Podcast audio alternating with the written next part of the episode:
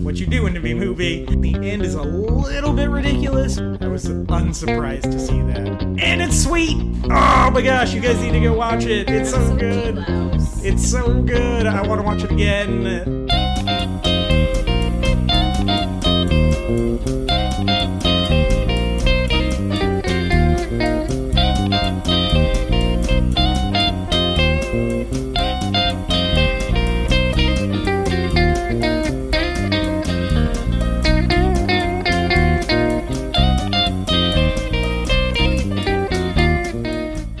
Hello, weary internet travelers, and welcome once again to the Before and After Show. Uh, if you're just joining us uh, for the first episode, your first episode of this show, how it works is each week I and a guest, myself and a guest, take a film we've never seen before, give you our expectations for it, um, usually a set of films, and then the following week we will have seen the films and we tell you what we thought about those films. And uh, if this is your first time joining, welcome. If it's not, welcome anyway. Uh, this week I'm joined for an after show by Greg Kataoka. Hello. Once again, uh, if you listened last week, you know we are talking about the 2013 indie drama comedy, more comedy than drama, actually. Ant Man. Uh, yep. uh, Prince Avalanche, as well as the 2015 indie drama comedy Ant Man. Um, It does not feel like an indie drama comedy. no, it at does all. not. No. Uh, before we get into that, though, have you been watching anything this week? Um, well, topically, I accidentally watched, uh, not accidentally watched, but I saw Hot Fuzz, Okay. which is topically relevant to the listeners who may not know. It was directed by Edgar Wright, who was, for the longest time, attached to Ant Man. Yep. I didn't watch it because we were going to be talking about Ant Man. My girlfriend just really wanted to see Hot Fuzz, and it just kind of turned came out that way. Yeah.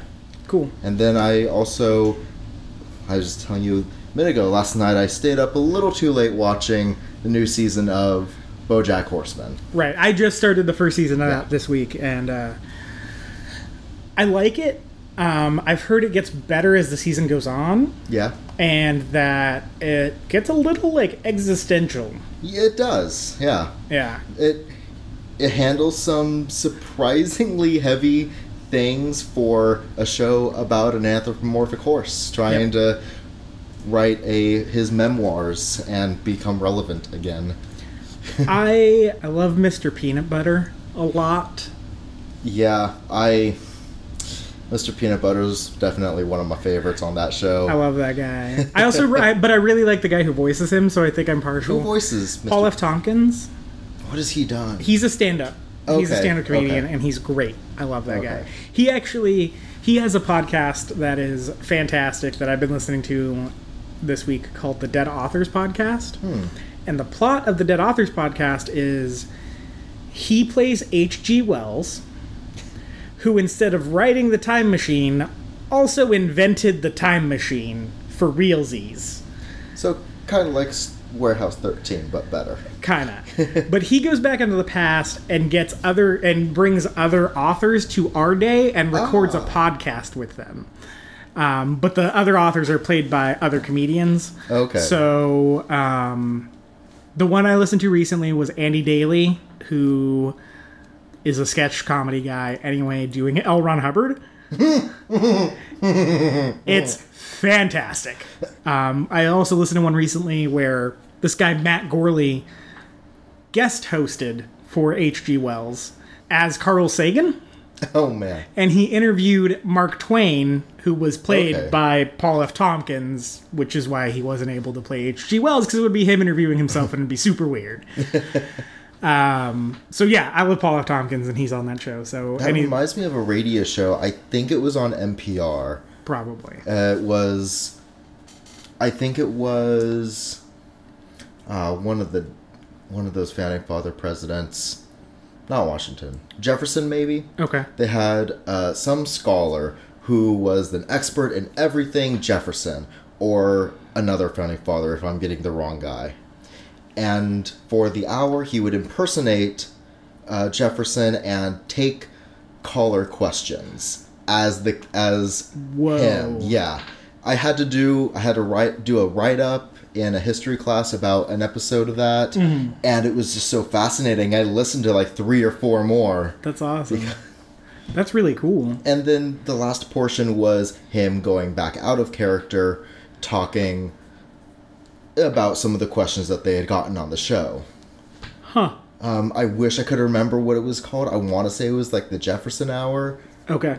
Yeah, I don't remember exactly what it was, but if I can find it again, I am, would probably just binge on that Yeah. way too much. That sounds awesome. Yeah. That sounds really interesting.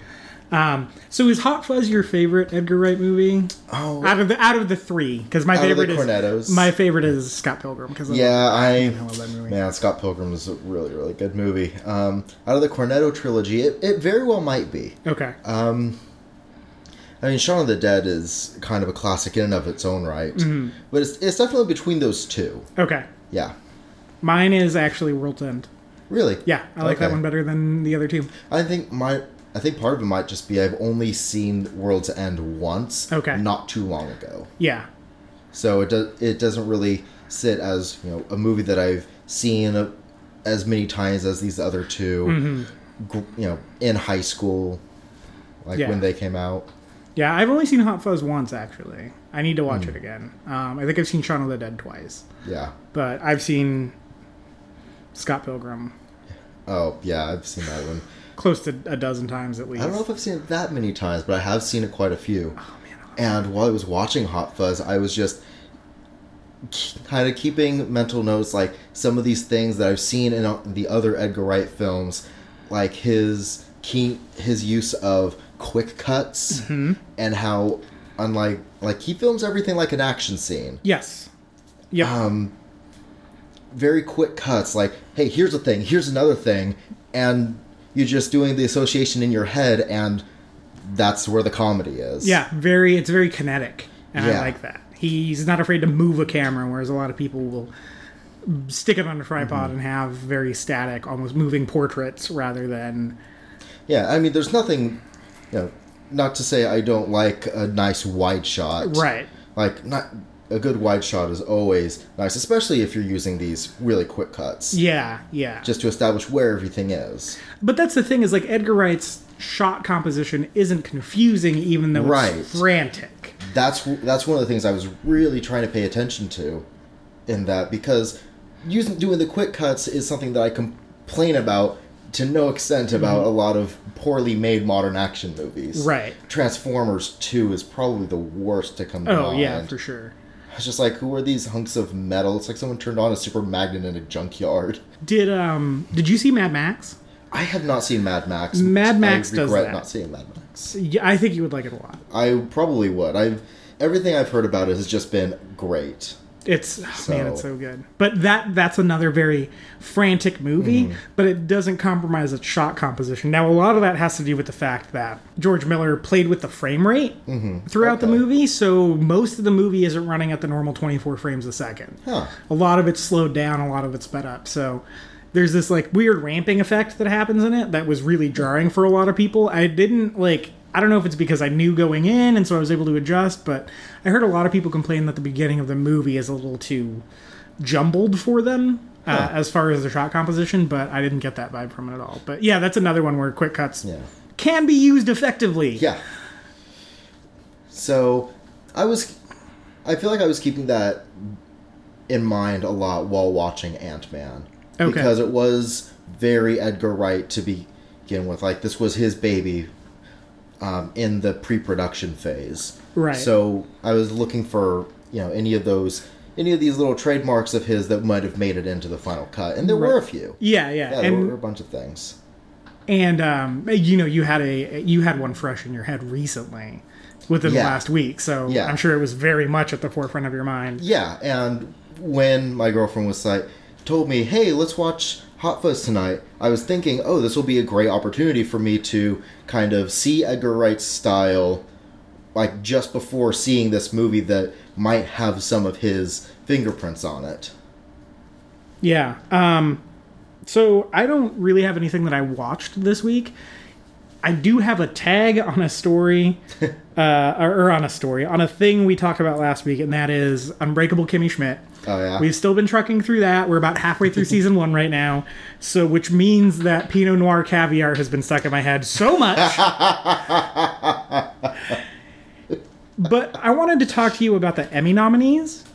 Did you see any of the the Emmy nominees? I usually do not give a crap about the TV awards. Yeah, I don't usually ca- uh, pay attention to Emmys. but there uh, the outstanding supporting actor in a comedy series is one of the hardest races I've ever seen in any award show this year. What, who who ah, who's in it? It's so three of the three of the six nominees I don't watch, so I'll get them out of the way first. It's Adam Driver from Girls. Um, he's going to be Kylo Ren in the new uh, Star Wars movie. oh, Yep. Um, Ty Burrell from Modern Family. He's one of the dads Mm-hmm. on the show. And um, Tony Hale, also known as Buster from Arrested Development. okay. Uh, he's on Veep with Really? Julia Louis Dreyfus. Yeah. Uh, I don't watch any of those shows. But the other three I do watch, and I am fascinated at how this is going to go down. So it's Andre Brager from Brooklyn Nine-Nine. He plays the, the chief. I don't know if you watch Brooklyn Nine-Nine. Oh man, yeah. He's great in that show. Every time I see that show, I just think this is much better than it has any right to be. It's so funny, man. No, it. I, I really, really enjoy that show. It's a great show. But before I watched it, before I saw an episode of it, I was like, it's a cop show with the guy from Saturday Night Live. And I mean, uh, man, I'm blanking on his name right now. Andy Uh, Samberg, No, the, uh, the big black guy. S- Terry Crews. Terry Crews, yeah.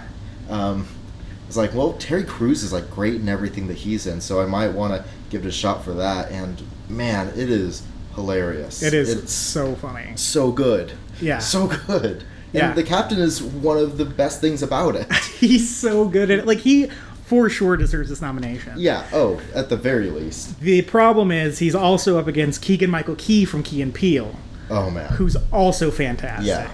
He's only a supporting role in that show. Uh, well, so I was listening to the Rotten Tomatoes podcast and they were talking about that.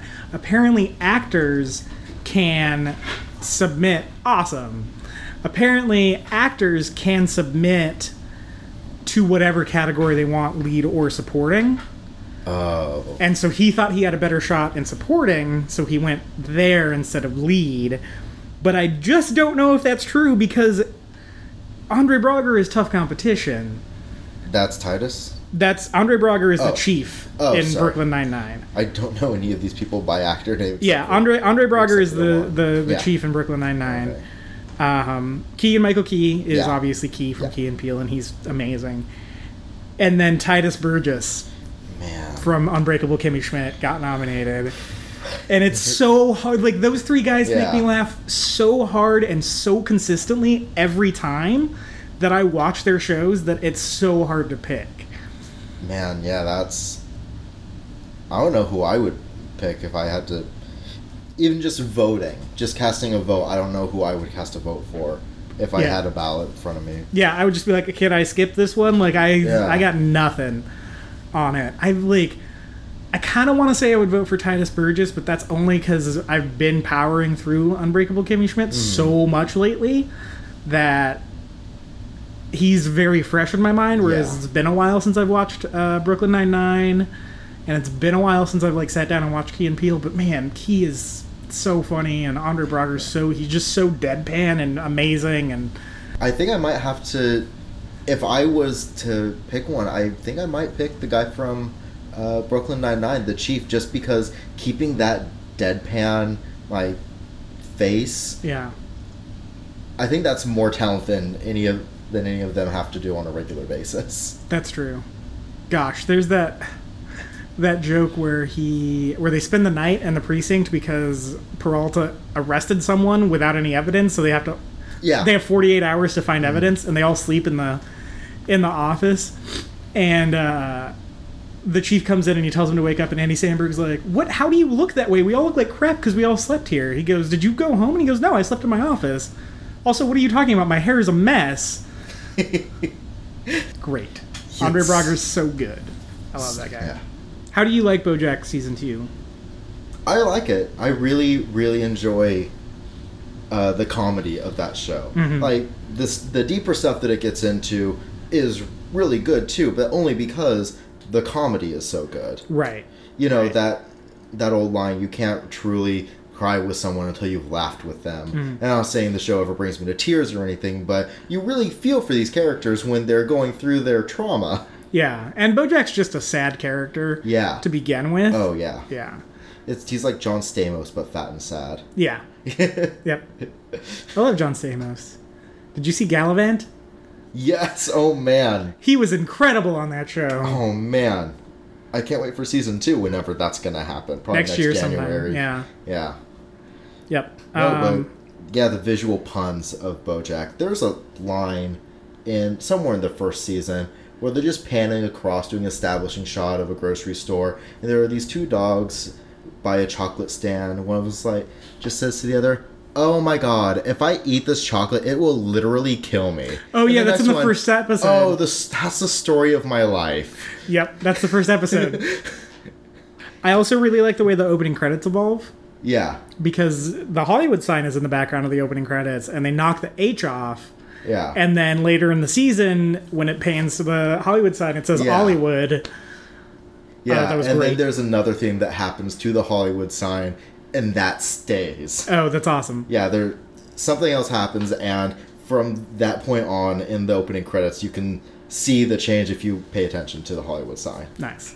Cool. That's it. Um, we're going to take a short break. We'll be uh, right back to talk about Prince Avalanche and Ant Man, which I am fresh off seeing both of those. You, uh, you've had some time. I've had some time between that uh, Prince Avalanche and Right. that man. Right. So, all right, we'll be right back.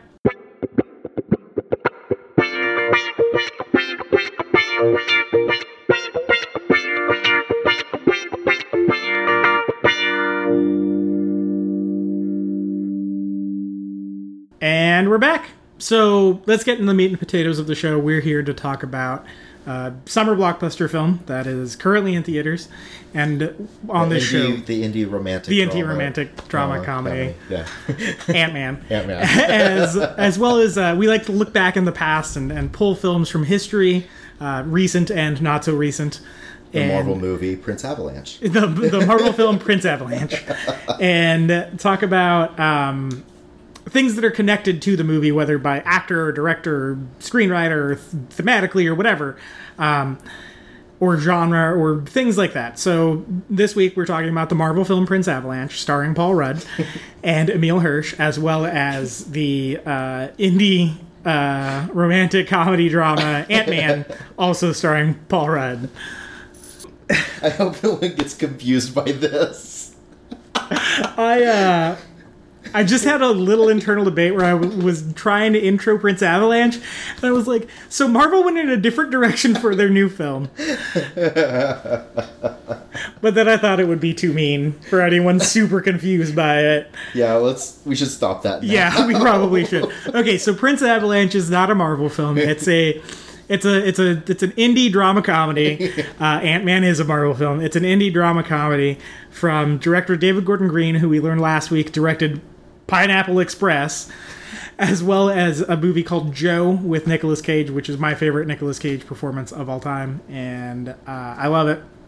Prince Avalanche follows these two guys who are uh, road construction workers rebuilding and repaving and repainting a road that has been ravaged by a fire The year prior. the year prior and it takes it's a period piece uh, even though it doesn't really look like it it takes place in 1988 and I mean, 1988 really, like, objectively speaking, isn't that long ago. right it's 27 years ago i was Yeah. born i was born in 1980 27 years ago, but really, it's not like it's going back to the 50s. oh yeah, yeah i mean i was born in 1988 And so as far as camp, as far as being out in the wilderness goes, will wilderness technology hasn't changed that much. Yeah.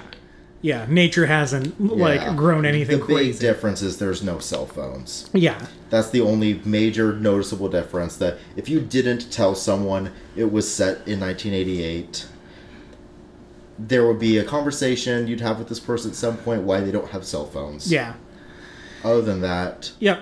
so it, it's just kind of it's summertime and these guys are repainting this road and i'm about to yell at the cat again Cat v Fly. Yep. It's it's summer 1988. These guys are repainting this road. Uh, one of them's a sort of older, more experienced uh, worker, and the other guy has just come on this summer. And the guy who's come on this summer is Emil Hirsch. The older guy is Paul Rudd. Emil Hirsch is the brother, the younger brother of Paul Rudd's girlfriend, and that's how he got the job. And their names Oh, their names. Paul Rudd's char- older character, Alvin, which they do reference Alvin and the Chipmunks at one point, and the younger Emil Hirsch's character, Lance, Yep. which I think you said you didn't put this together Did not. during the movie. At one point, they said they were talking about, I think they were drunk, Yes. saying they were gonna write stories about us, the adventures of Alvin and Lance. And I was like, oh god, that's where Avalanche comes from. Right, and s but also they talk about Emil Hirsch says that he he tells the old man he tells this old man that happens upon Emil Hirsch while Mm-hmm. Paul Rudd is gone. Paul Rudd is like, you didn't tell him what happened to me, did you? He goes, no, I told him you were a prince and you had to go back to your castle and all this stuff. So that's where the prince part also came in. Yeah, I heard that part and I was like, okay, so that's the Prince bit. Mm-hmm. Where's Avalanche? And then later they say the thing, Alvin and Lance. Like, oh god, that is. I'm not sure whether that's genius or just so grown worthy. Yeah. It kind of rides the line right there. Yeah. Um, so, I mean, not a lot happens in this movie. It's literally kind of just them It's doing a- their jobs. I mean, it's a slice of life. Yeah. thing. Yeah. I mean, I know that's typically uh, grouped in with an anime genre. hmm Uh, oh, really? Slice of life. Yeah, I mean, as far as when I've heard it used, they're talking about types of anime where you know it's not like fighting or magic or this. It's peop- you know, it's school kids like you know trying to form a school club or something. You know, boring anime. Yeah. I'm going to get hate mail. Um, Um, yeah, stuff that I would consider boring anime because I was raised on Pokemon, Dragon Ball Z, you know, Right. s- things where stuff happens. Although you can debate whether or not anything happens in Pokemon. Um, True. so yeah, it was very much slice of life. It's hey, Yeah. here's some characters, and Spend some time with them. yeah, And- you're just gonna kind of hang out with these guys in this environment and just kind of learn a little bit about them, and then the movie's gonna end. Yeah. Uh, all that being said, I enjoyed it.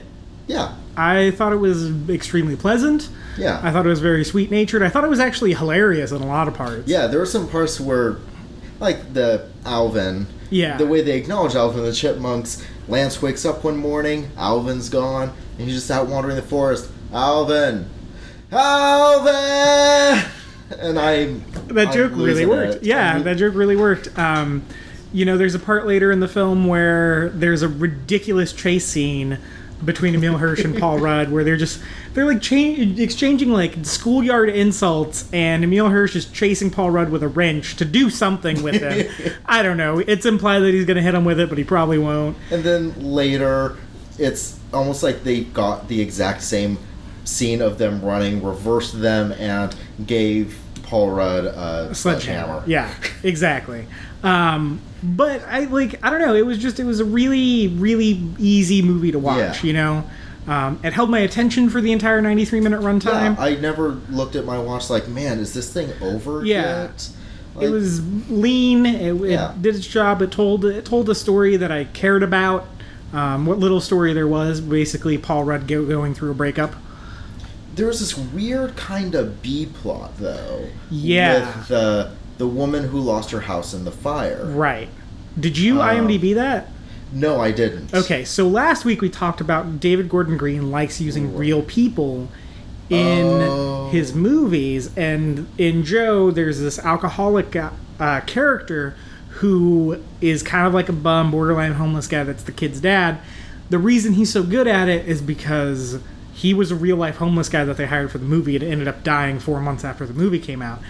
This woman actually i think these fires actually happened and they happened upon her while they were location scouting one day and they asked her if they could put her story in the film That's why it seemed like it um, kind of jumped genres into documentary for Yep. five to six, five to seven minutes. Yep. So Paul Rudd I've is forgotten you told me that, and I'm watching this scene with this woman, this poor old woman going through the wreck, this burnt wreckage, and Paul Rudd's there, and he, it's like Paul, it's like not Lance, the character. It's like it looked like Paul Rudd, the actor, was going out and doing this documentary about people who lost their homes in fires. Yeah, it really did. It switches genres, and I hate that, but it worked in this movie because Yeah. partially because I know David Gordon Green likes doing that kind of stuff, so I was a little prepared for it.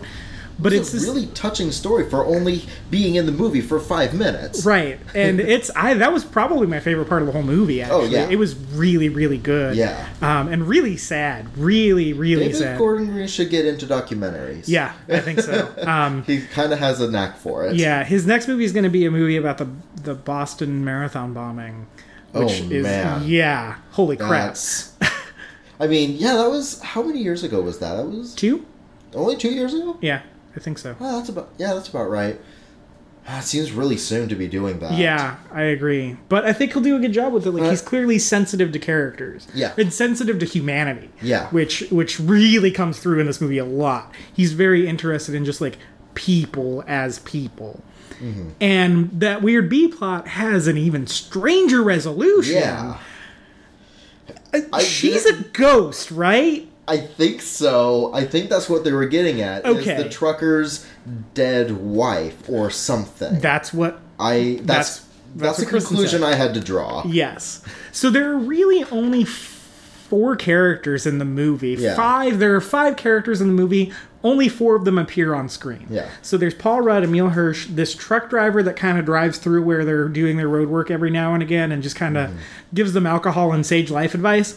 And then this woman, Sage life advice. Yeah. Um, Heavy air quotes on that. you know, like don't sleep with the same woman more than three times or else you'll get feelings. yeah.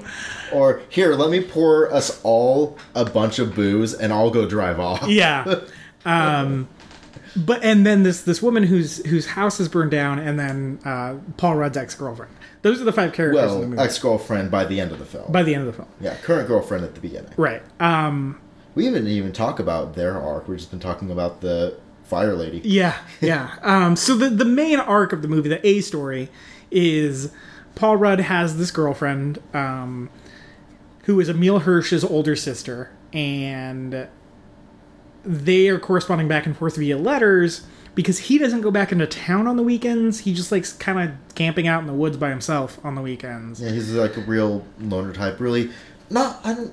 Yeah, I guess loner would work. Just he enjoys the solidarity of being out by himself Yeah. in the forest.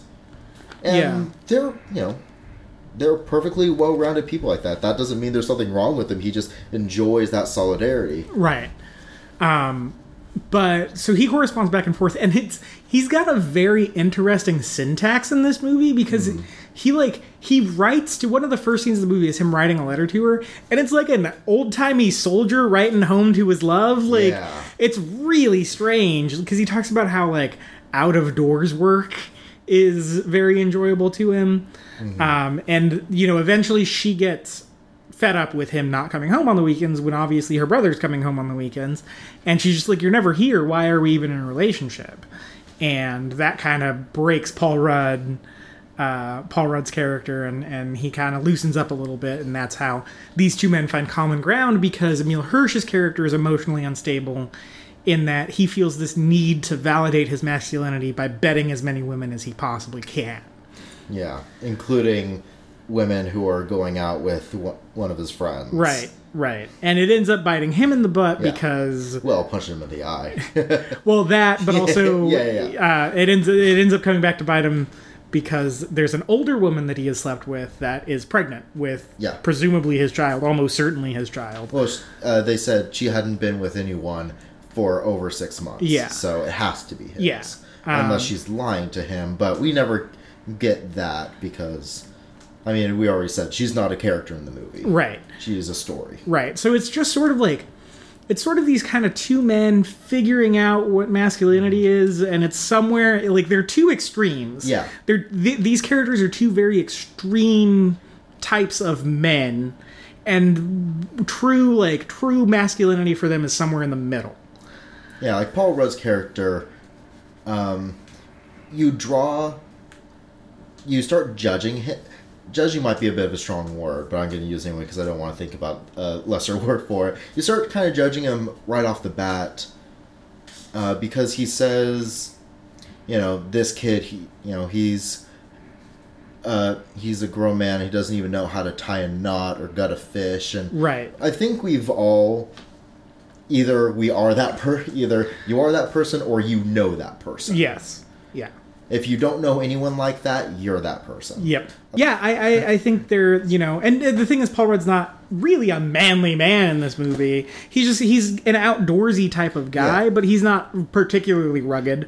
But I he would still say. feels like um the there are things that a man must do Right. to qualify himself as a man. right. These include set, setting up a tent, tying a good knot, uh, gutting a fish, and there's a reason my voice slipped into Yeah. that for a minute. Yep. and then Emil Hirsch is just like you know, stick it in as many people as you possibly can, and that's man. That's the masculine. yeah, masculinity is going out partying, get hooking up with girls, and yeah, like you said, two completely different but also very extreme forms of masculinity. Yeah, and so it's the, the whole, or oh, really, the whole story of the movie is them kind of realizing maybe they need to back off from their extremes Yeah. a little bit, um, and getting wake up calls that help them do that that have Yeah. to do with the women in their lives. Yeah, Emil Hirsch needs to take more responsibility and more commitment to one woman, and Paul Rudd has to you know not be as committed to one woman. That's I think I'm phrasing that poorly. Well, I think he it's it's interesting because he's very committed to this woman as long as he doesn't have to see her, which Mm-hmm. Yeah. means he has commitment issues. Yeah. So they both have committing to a woman issues, and w- the only thing is one of them doesn't really want to admit it. And Mm-hmm. that would be Paul Rudd's character. He would rather just run away from his problems, whereas Emil Hirsch would rather figure it out, but also run away. Yeah, it's it's interesting. Um, it's a very elemental movie. Is also something I noticed. These guys are working with the Yeah. earth. It's because of a fire that they're out there. There's an extended scene of Emil Hirsch's character swimming while Paul Rudd is reading his breakup letter. Um, you know, it's it's very much rooted in fire, water, and earth and heart. Go planet. I wouldn't say wind plays a big part in it, but Eh, it's better than Last Airbender. Yes. yeah, it is.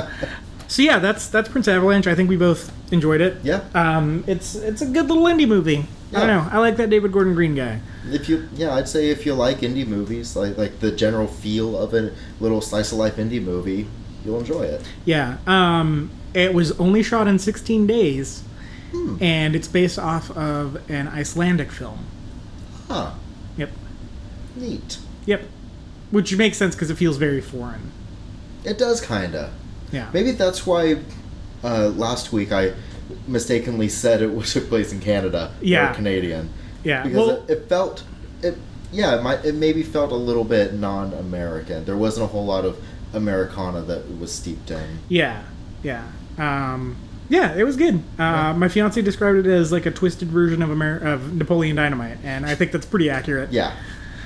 Um, all right, so let's get into Ant Man. Yeah. Uh, if you listened last week, you know that we both had uh, expectations for the film. Obviously, Mm-hmm. um, I think we were both expecting to like it. Yeah. We talked about the storied history this film had getting from page to screen with Edgar Wright. And um, the final product came out, and was what do you good. think? I think it delivered really well. to say to say the very least, it was good.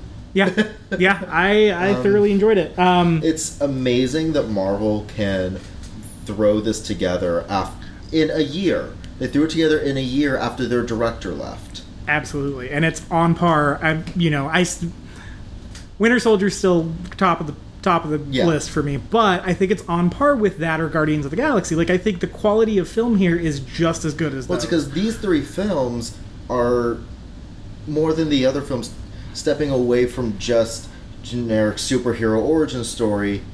It they are their own genres. Winter. I think we talked about this last week. Mm-hmm. Yeah. Winter Soldier's the Political uh, thriller. the political thriller, the spy drama. The w- Guardians of the Galaxy is the space opera, and now this is the heist movie. Yeah, and it's such a sick heist movie. It's- it's I mean- so good.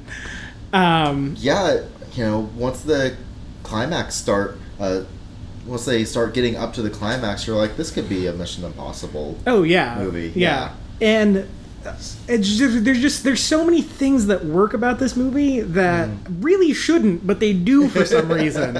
I don't know why. And I was um, I was fully what- on board the hype train going into it, and I am glad I did delivered because I would have been very disappointed. I was weary about the hype train Mm-hmm. going in. I was like, because you know, like we were talking about, I knew this, the kind of shaky production that this film went through. I'm like, Right. if there's going to be a total bomb Marvel movie, this could very well oh, be it. it should have been. yeah, this this could be just a monumental failure. So I'm going to go in with that mindset that you know, be excited, be want to see it, sure, but you know, temper your expectations. Yeah. and I think partially because of that, it just blew me away. Yeah. Yeah. Um, I, I think it delivered. So it follows the story of Scott Lang, who Yeah. is a He is the burglar. s- he is the second Ant Man. right. Yeah. We get a pre we get a prelude with uh, a fantastically de-aged Michael Douglas as Yeah. Hank Pym. I w- whenever they showed the first scene is is set in 1989, Mm-hmm. and it is Michael Douglas as Hank Pym going to Shield. um, sh- going to Shield, E who at this time was the obvious Hydra agent, Uh-huh. um, Peggy Carter, and Howard Stark. um, Howard Stark, who is uh, who John played him. John Slattery from Mad Men. yeah, And he for- played he played him in Iron Man 2 as well. Okay, Yeah. so they so he is the official old Howard Stark. Yeah. I forgot about that I, until I did too. I forgot about that because I thought we're- they just completely recast him like they did Rhodey. Oh no, no! John Slattery played old Howard Stark Yeah. in Iron Man Two, but we haven't seen old Howard Stark since, Since, Iron yeah. Man Two.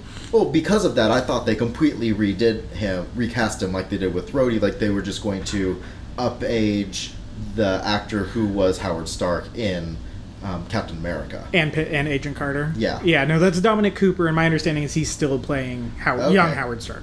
All right, cool. That's fascinating. Yeah. Yeah. Um, so it starts off with that, and he has discovered the Pym particle, and he's been Ant Man, and they're trying to take it from him, and he's not taking too kindly to that. And then we flash forward to present day, and Scott Lang is getting the crap beat out of him in prison as a s- goodbye ritual. Yep. um, so Scott Lang is a is a burglar who is in prison for taking down a ma- major tech company, and it turns out Hank Pym has been watching him, and Since he took down the tech company. right, Hank Pym wants him to be the next Ant Man. And the reason we need a new Ant Man is because Hank Pym's company has basically gotten away from him, and the man who has been running it for him, a guy named Darren Cross, has has uncovered the fact that the Pym particles exist, developed his own version of it. And he's getting closer and closer by the minute to developing a way to shrink organic matter. He's figured out how to shrink inorganic matter, but he's working on shrinking organic, Organic matter. matter turns into. Super gross. It was really gross. it's just like this goop. Yeah, this little goop with like a more solid like goop in the Yeah, middle, like a oh, nucleus. gosh. Yeah. It was really like off-putting. Like, Yeah. like I was like, Ugh. and I I have a pretty strong stomach for that kind of stuff, but it was really gross. well, probably because the first time you see it, he uh he kills someone in a bathroom with it and just goes and they zoom give you a nice close up of it while he wipes it up with a little bathroom paper towel. Yeah. And just oh man, it gives you a, such a good understanding of his mental instability that he does it so calmly, just like he's not even like, oh, this is disgusting. Why? Yeah. Why would I have to do this to Yeah. this guy? He's like, oh well, shame. Yeah. Yeah. Bye, Frank, is what he says. Man, it's so. Yeah, that stuff was disgusting. Yeah. Um. I mean, it's definitely served its purpose. Yeah. Yeah, for sure. Um, and, and so uh, Hank Pym doesn't want this getting out to the general populace that this stuff is happening, so they bring on Scott Lang to take over the persona of the Ant Man, break into uh, Pym Industries, and steal the Yellow Jacket suit. Uh, things go awry, and the climax is Yellow Jacket is Dominic or Dominic Cooper. Um, Darren Cross has figured out how to shrink organic matter. He gets in the Yellow Jacket suit, and now he's got to fight Ant Man. And that's the overall plot of the movie. I have to say, I was kind of disappointed that it didn't end in a giant kaiju like gi- uh, giant giant man versus giant yellow jacket fight That would be that hilarious. the whole city got to see, and that yeah, that would have.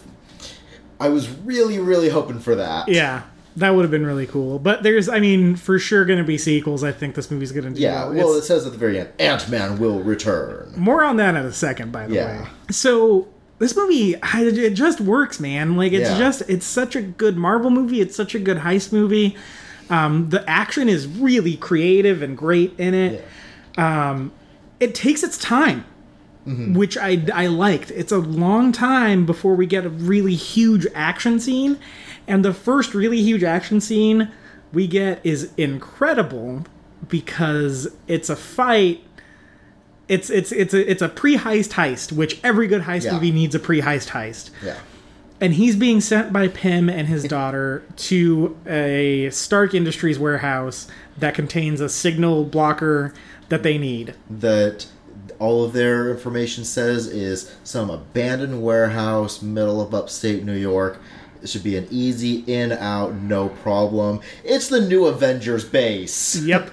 Tony Stark kept it off the books, and that's another thing. It's it's its own thing, but it is so tied in with the greater Marvel Cinematic Universe. In the best way Marvel has Yeah. tied in anything Yeah. so far. Like it, n- none of it felt forced at all. no, it wasn't like Iron Man Two, which just felt like an extended preview for trailer for the Avengers. Yeah. this was, and what, what I was getting with this, bringing it up now is.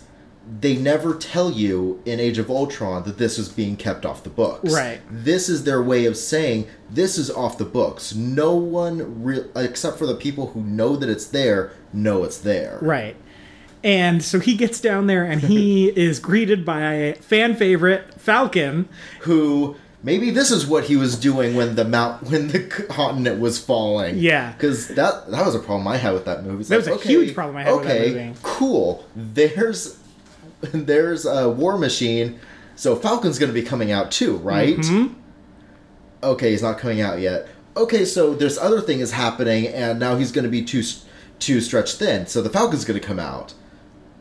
Where the hell is the Falcon? Yeah, exactly. And then he comes in at the very end, like, "Yeah, meet your new Avengers. Where were you when the continent was falling?" apparently, he had to hold down the Avengers base and be security detail. Yeah, apparently, 'cause- apparently he had to deal with the Ant Man because, in my mind, now these are happening simultaneously. for sure.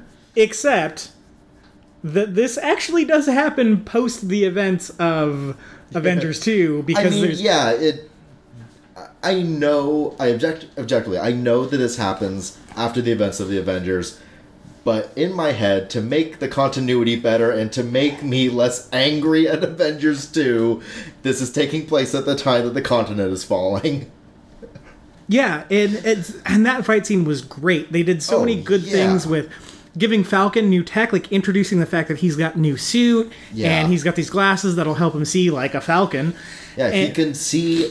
Uh, he can see Scott Lang when he's in his tiny half-inch Ant-Man form. Yeah, um, and they do so many creative things with like him Mm-hmm. getting bigger and getting smaller and and doing all this stuff, and it's it's a great introductory fight scene, and it happens really late in the movie. Yeah. um, because they combined two of my favorite things in this movie, and it just made me so happy, and that was.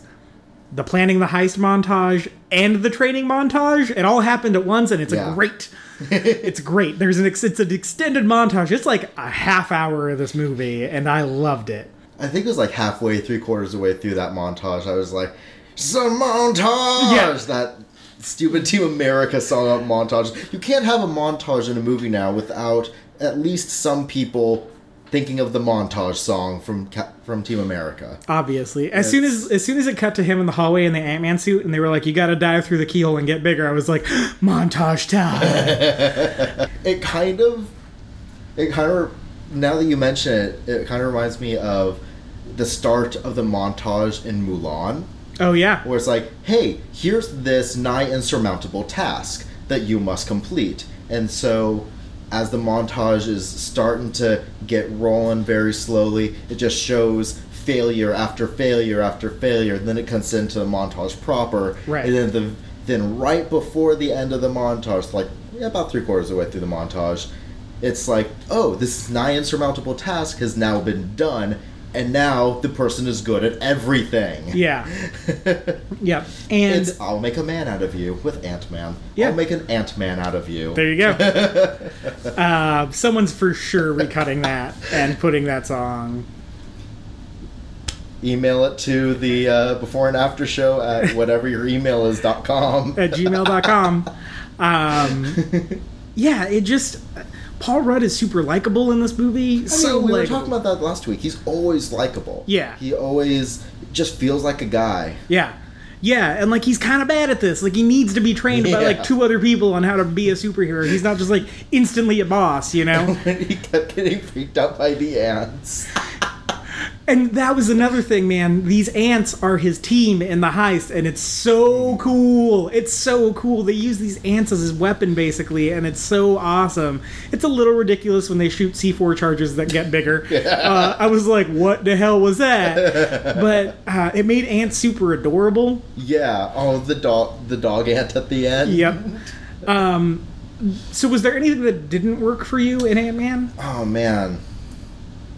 I'm trying to think. I think I'd have to see it again to re- to kind of pick out the things that weren't as good for me. Okay. Um, for me, I thought it started off really rocky. It took me a minute to get into it. I was like, the whole intro, I was like, I don't know about this movie. I'm not too sure about it. It's not, I mean, it's moving along okay, but it's not really. Like, ah, there's a lot of setup happening. And then uh, Hank Pym and Scott Lang cross paths, and it gets awesome. Pretty much from the first time he gets the suit on, and Hank Pym tells him, "I'll be in touch." To the end of the movie, I was super on board with anything that happened. Oh, Uh, whenever he whenever Hank was talking to Scott through the Ant Man helmet, I was just like, "Hey, it's Batman Begin or not Batman Begins, uh, Beyond? Batman Beyond." well, even when he's watching with, him, with the crotchety old man instructing the the uh, you know spry youngster into being his former persona. yeah, it was. uh that didn't really work for me at the beginning of the movie, and I don't necessarily know that Michael Pena's character worked for me. Uh, Cross. No, not Cross. uh, the, I was think I was thinking about that towards the end of the movie. He Michael Pena's character. He is a Cholo. yeah. He's a kind of a caricature cholo. Yeah. Um, he's kind of a lovable doofus though. Yeah, he is. Because he has that charm to him. Michael Pena is an extremely charming man. Yeah. Extremely I charming. mean, he's a doofus. He gets his job. He gets his work. He does what he's supposed to. He isn't the one that screws it up like I thought he was going to be. Thought he was going to, you know, just do a little bit too much and end up screwing up the job and making it, you know, pushing the timetable forward by three hours. right. Because we've seen those heist movies. Right. Um, have you seen Fantastic Mr. Fox? I have not. Okay, he reminds me of the possum in Fantastic Mr. Oh, Fox. okay. He was like gung ho, but also kind of dumb. Yeah. Um, He was- well, yeah, he's gun ho, but also kind of dumb, but he can pull his act together when he Right. needs to. Right. In a pinch, he's good. Yeah. I was I think- expecting him. I think it may have been an expectations thing for me. I think I was kind of expecting Mexican Falcon. and got kind of like goofy Mexican sidekick guy. I mean, from the almost from the first scene with him, you kind of get goofy Mexican sidekick guy, Yeah. Yeah. uh, and the fact that he was able to he's able to pull his act together in a pinch, I think really really helps to make him likable. I think so too. Yeah. Um, there's just certain moments where it's just so much. Like it's so it's such an over the top performance. Not that anyone's particularly subtle in the movie, um, but it's it's just so like uh, big. It's such a big performance that it's like, Yeah. whoa, you're bigger than this movie, man. You know. But he's he's also very charming. He's a very likable person as a person. Yeah. Um, and he's a really good actor. I don't know if you saw End of Watch or not. I have not. seen Oh, it okay, before. he's great in that movie. It's obviously it's a drama, but he's Yeah. fantastic in it. Um, I said that I liked Michael Pena as Aziz Ansari in this movie. I could see that. Yep, he Yeah. looked a lot like him in this movie for some reason. if Aziz was Mexican. yep, he looked like Yeah. Mexican Aziz, and uh, which is fine. Um, so those are the two I hope things I he's don't actually know. Mexican. Those are the two things. he is Michael Okay. Pena. Yeah, Okay, he's, good, he's okay. actually Mexican. Get a Ah. bunch of hate mail. He's Puerto Rican, you racist. Yeah, no, he's he's actually Mexican. Um, Okay. those are the two things that didn't work for me. D- it, what worked the most for you? oh man. I I really like the design of the Ant Man suit. It looks cool. Like it looked really cool and then they went and they made it practical with like the little buttons on on like the uh, first joint was that the first or the third joint of the forefinger so his thumb can just like easily Third, yeah. yeah easily get to it But he can still and- make a fist, so not Yeah, he having can to still get- make like I don't know about you, but when they showed what the positioning of those buttons, I was just kind of like fiddling with my hands, like, wait, so those are there. Yeah, I did the same thing. I did the exact same thing. I was like, Being I don't know okay, if now that what would the me- work. what- how the mechanics of this really feel, and yeah, I did Like, the same okay, thing because I was yeah, like, I is don't it know this- if that's the best position for. Okay, I, I guess I see it yeah, now. it, it, wor- it works pretty well. And they do a good job of explaining why the suit is kind of the way it is without being too heavy handed or too silly about it. Yeah. I mean, the character Ant Man is inherently silly. yes, it is. and they know it and Oh, they yeah. are playing it up the scene and the the fight scene in the briefcase where yellow jacket and ant-man are both tiny they get accidentally get locked up in a briefcase thrown out of a helicopter because uh, it's an over-the-top movie climax so of Yep. course they do one of them accidentally activates siri on the iphone and yells i will disintegrate you now playing disintegration by the cure Gosh, that was a weird scene for me because in that briefcase were one, two, three instances of product placement. It kind of worked though. It did, but it was just like it was not really that heavy on the product placement, and then that happened, and it was just like, here's three right in a row. Here's a plug for the Cure. Here's a plug for the iPhone. Here's some lifesavers in there. Yeah. brand name rolling around in full view of the camera. Lifesavers. I was like, what? when was the last time lifesavers were relevant? Yeah, right. I think what worked for me the most was probably Michael Douglas. He's Yeah. so good in this movie. I always forget how much I love Michael Douglas, and I'm just so happy he didn't die of cancer a few years ago. He's so, oh gosh, he's so good in this, you guys. He's so good at selling the most ridiculous dialogue that he has to deliver. Like he's got to he's got to talk about going subatomic and entering the quantum whatever bullcrap, Quantum world. the quantum world, and You, if you mess with the regulator, then you can't. You will just keep getting smaller and smaller, and you will enter the quantum world, the world between atoms. And he Yeah. delivers it so sincerely, so well that it doesn't sound like stupid, made up stuff. Yeah, like if you take two seconds to think about it, you're like, that's the stupidest thing that's ever been written in a Marvel movie. But they and to sell top it. it. off, he has this really heartfelt moment where he tells his daughter how her mother really died, and it involves the subatomic world, Yeah. the quantum world, and I don't know. I think he. s- I thought he sold it. He sold me on their wife. His wife is lost forever in the quantum realm because she had to detonate a Soviet missile. So here's or my something. theory. I have a theory on what's going on there. She's hanging out with Baymax. Her and Baymax are BFFs. Yeah, because Except Baymax they- is in the alternate Well, world too, right? also remember, Baymax doesn't have his doctor protocol chip, so he is now in he is now in the that realm in full rage fight mode. Oh yeah, that's true. Yeah, Cross it. I've been I've been thinking Ant-Man- about the I've been thi- spending a lot of time thinking about what the Big Hero Six sequel is gonna be. Ant Man, Big Hero Six crossover. that would do be it. great. That would be fantastic, actually. I think that and uh, uh, my fiance and I were just talking about this in the car. Hi, fiance. Hi, I'm his fiance. Uh, My fiance and I were talking about this in the car. It's this perfect buildup of tension, and it always releases, but it vacillates back and forth between you build up the tension then you release it with a joke and then you build up the tension you release it with like an action beat or or something like something serious to release the tension but it's always it's always building towards one of those two things and you, they they alternate back and forth between whether or not it's going to be a joke or something that moves the story forward so much that you never really know like Mm-hmm. you're kind of on your toes the whole movie going like is this going to be a setup to a joke or a setup to like actually something that's going to like have impact on the characters I don't or know if I caught that. it's just it's it's kind of everywhere especially Mm-hmm. in the fight scenes like some of the fight scenes there's just like this build up and then it's actually just a joke you know Mm-hmm. like uh, yellow jacket getting run over by the thomas the tank engine train or I said this last week. I'll say it again. I that's one scene I really wish wasn't in the trailers because that would have been so good to see for the first time It would have been on the amazing. screen when I didn't know what was going to happen. Yeah, for sure. Um, so I think it's so funny. It's one of the funniest Marvel movies. Yeah. I would say, like, it feels like a Paul Rudd comedy with a superhero skin on top of it. Yeah. I just I really liked Ant Man a lot, a Yeah. lot, a lot. It's but it's hands down my second favorite movie of uh, Phase Two. Yeah.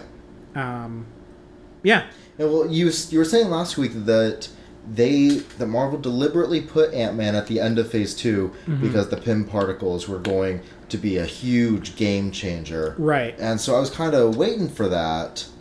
And yeah, they kind of allude to something with the the subatomic wor- realm, the quantum world, but they were it was there wasn't anything huge and game changing about it unless there was some kind of subtext that I was missing. Right. Um, I think we're going to see that develop, especially once we get the Wasp character Yeah. introduced and stuff like that. Yeah, the Um, first post credit stinger with Stinger. Yeah. Yep. I was Yep. thinking about that as soon as that movie was ending. I was like, ha, stingers. That's why Yeah. there's two of them. where they got where yeah there's the wasp is going to be a, a thing and probably i'm hoping civil that they're going to be in civil war Yeah, I think because so. otherwise we got to wait till Avengers what? uh, three. that's in 2018 yeah. i don't want to wait that long to see ant-man again i want to see him i want to see him in the next one Yeah, and I then do they, too. oh they named they uh alluded to spider-man Yeah, that was cool. yeah That was really cool. It's like, hey, these guys are the fans have been way long enough. Let's just at least let them know we have Spider Man. Yeah. Um. Oh, you know what didn't work for me? Hmm. Anthony dying. I, I, I thought that I thought that worked pretty well. It was manipulative, and I didn't like that. Because they Okay. didn't do anything with it. He doesn't mourn the loss of Anthony afterwards. It's strictly to get you to be pissed off at the bad guy. But the problem is, he's the bad guy. You should already be pissed off at him. It's just another link in the, in the chain of weak Marvel villains.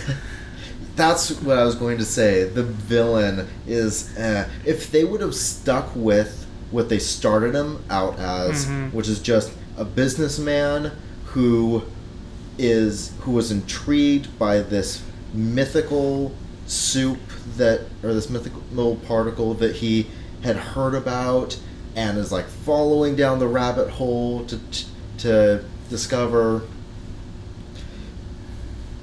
like they could have made a really good interesting villain that way but no they just turned into a mustache twirler at the end Yeah, and they like for like a bullcrap reason too. They were like, uh, "Your brain chemistry is being changed because because we need a reason for you to be a compelling vil- villain." yeah Yeah, man. god marvel villain Yeah. Right. Gosh, Marvel that's. A, I feel like villains. that's a separate podcast all on its own. But Do you want? I will do this the Marvel villain podcast with you next time you have a down week. gosh, That sounds like fun. Um, it's just so dumb. Um, it's I, like what they have one interesting one. Just copy him at least once. That way Yeah. we have at least two, even if they are the same. I mean, the best villains are the ones that consider themselves the hero, right? I mean, Yeah. Yeah. I- because you you are never the villain in your own story. Uh, this guy, I don't get how he doesn't see himself as at least not the hero. Yeah, of his right? Story. right? I j- oh And gosh, Loki Marvel sees villains. himself as the hero. Yeah. He's, he's helping, he's freeing Earth by putting us under his his rule. He's ending war that way. But he is al- proving himself as the rightful heir to Asgard, and you get that without having to be, you know, spoon fed it. Right. Well, but I would also argue Ultron views himself as the hero of his own story, and he's a pretty Yeah. interesting villain. Yeah. Inherently, he's a pretty interesting villain. I think Avengers 2 squandered him, though. Yeah. I think they wasted the interesting villain in this movie by just having him in one movie. I'm hoping. Yeah. I'm hoping the theory I heard about like Vision absorbed him and he's actually going to be pulled out of him for um, Infinity Wars is the case, but That'd be cool. because you don't really see on screen what happens to Ultron, No. so And the old uh, comic book or cartoon or movie trope if you don't see the body is not dead. yep, Yeah. Exactly. Um, so, yeah, Marvel villains. Uh, that I, I I didn't even mention it on what didn't work for me because I'm so used to them not working for Yeah. me. Gosh, that's the that's the biggest weak link in the entire movie. That villain is He- not interesting at all. I think the, the thing that really bugs me about Ah, about him ah, yeah, is that he had this great opportunity to be an interesting villain. yes. It's li- like I was saying, he could have been just like a, a businessman that's trying to make a make Pym particles profitable again. Right. Put in a, s- a, you know minuscule D plot line about Pym particles facing tough financial times before Darren Cross took over, and that's why he took over. That's why the board elected him because he had ideas and new ways to make them profitable again Yeah. and the PIM particle would be, or developing the PIM particle, he'd probably call it something different, would be a key part of that. I mean, there's your interesting villain right there. Yeah. I mean, granted, not the most interesting villain. He's not a Loki or an Ultron, but Right. he's not a mustache twirler anymore. yeah. Yeah. He's yeah. I I don't know. I don't know how the hell they do so poorly with their. I, villains. I think it's just because they need to have a fight at the end. yeah. They need to have a big fight scene. It's the reason they had the Destroyer in the first Thor movie. Yeah. Because Loki can't, you know, go toe to toe with Thor. Yeah, he's never really been able to unless he's using his magic to manipulate him Yeah. or something. Yeah, um, but other than that, I think this movie is is awesome. I think Yeah. it, it, it's wor- it works. Um, you know, uh, I certainly enjoyed it more than I enjoyed Avengers two. Um, It's just it's great. It's really charming, Mm-hmm. Yeah. really charming. Yeah, Um, the plot with um, with Lang and or Scott Lang and his daughter, yeah. like. So I tried to stay away from reviews of this movie before I saw it because I wanted my reactions to it on the podcast to be fresh. Uh, there was, I caved on one because I've seen I've been a follower of this guy's movie reviews for a while. I know he doesn't spoil any things, anything. He just gives the general feel of the movie, and he was he was saying, you know, yeah, the plot is simple, but if they complicated the plot anymore, then they wouldn't have time for these character moments with uh, Paul Rudd's character and his daughter. hmm And that's where the real heart of the movie lies. And yeah. yeah, if there was, if the plot ha- had much more in it, that would probably be what they cut. Yeah. Yeah, I'd agree. And Yeah. it wouldn't work. It wouldn't work. No, not I at like all. that the scope of this movie fits the scope of the hero. It's just it's very Yeah. small. It's Yeah, very it's ve- small. it's very personal. yeah. Yeah. and I think Marvel has needed that. And Yeah. I, I think it's something different, and I think it's something good. And It's what we were kind of promised with Avengers 2 Mm-hmm. is that you know the first one would be this big galactic thing, and then the second one would not galactic, but like this huge planetary threat, and then the second one would be a more personal attack on the Right. characters. right, And th- it was that to an extent, but this one definitely felt like a personal movie. yeah, for Yeah. sure. Um, And I like how they addressed the issue that everyone has with the non-Avengers Marvel films. yeah, Why don't we just call the Avengers? yeah. It's very self-aware of the universe that Yeah, it inhabits, yeah. and I like that. Yeah. I hope that that's a trend moving forward with the Marvel films. Like putting in a reason why the Avengers won't be isn't a suitable solution for this problem. Right, and I mean, it was even a simple answer in this one. It was li- basically like Hank Pym kind of hates the Avengers, is why, Yeah. and that was fine. It was serviceable Yeah. because they at least acknowledged it. Yeah.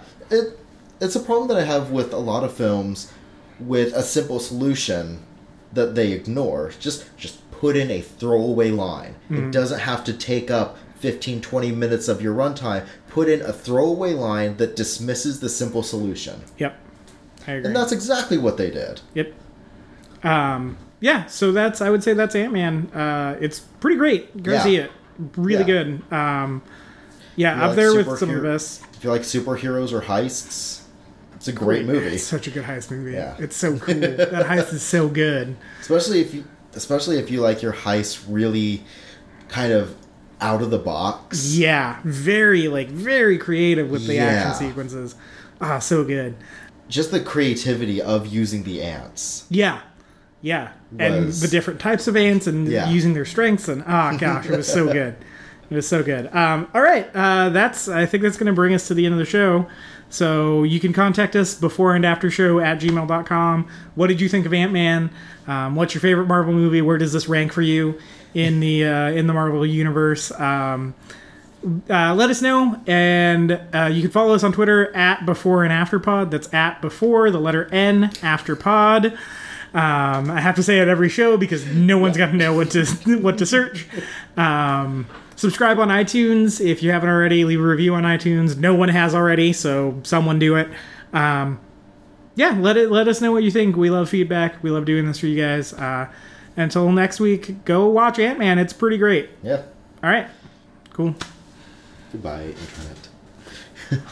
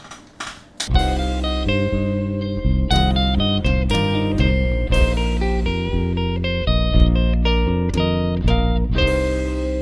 do do do do do do do do do do Reconnaissance. do do do do do do do do do do do do do do Reconnaissance.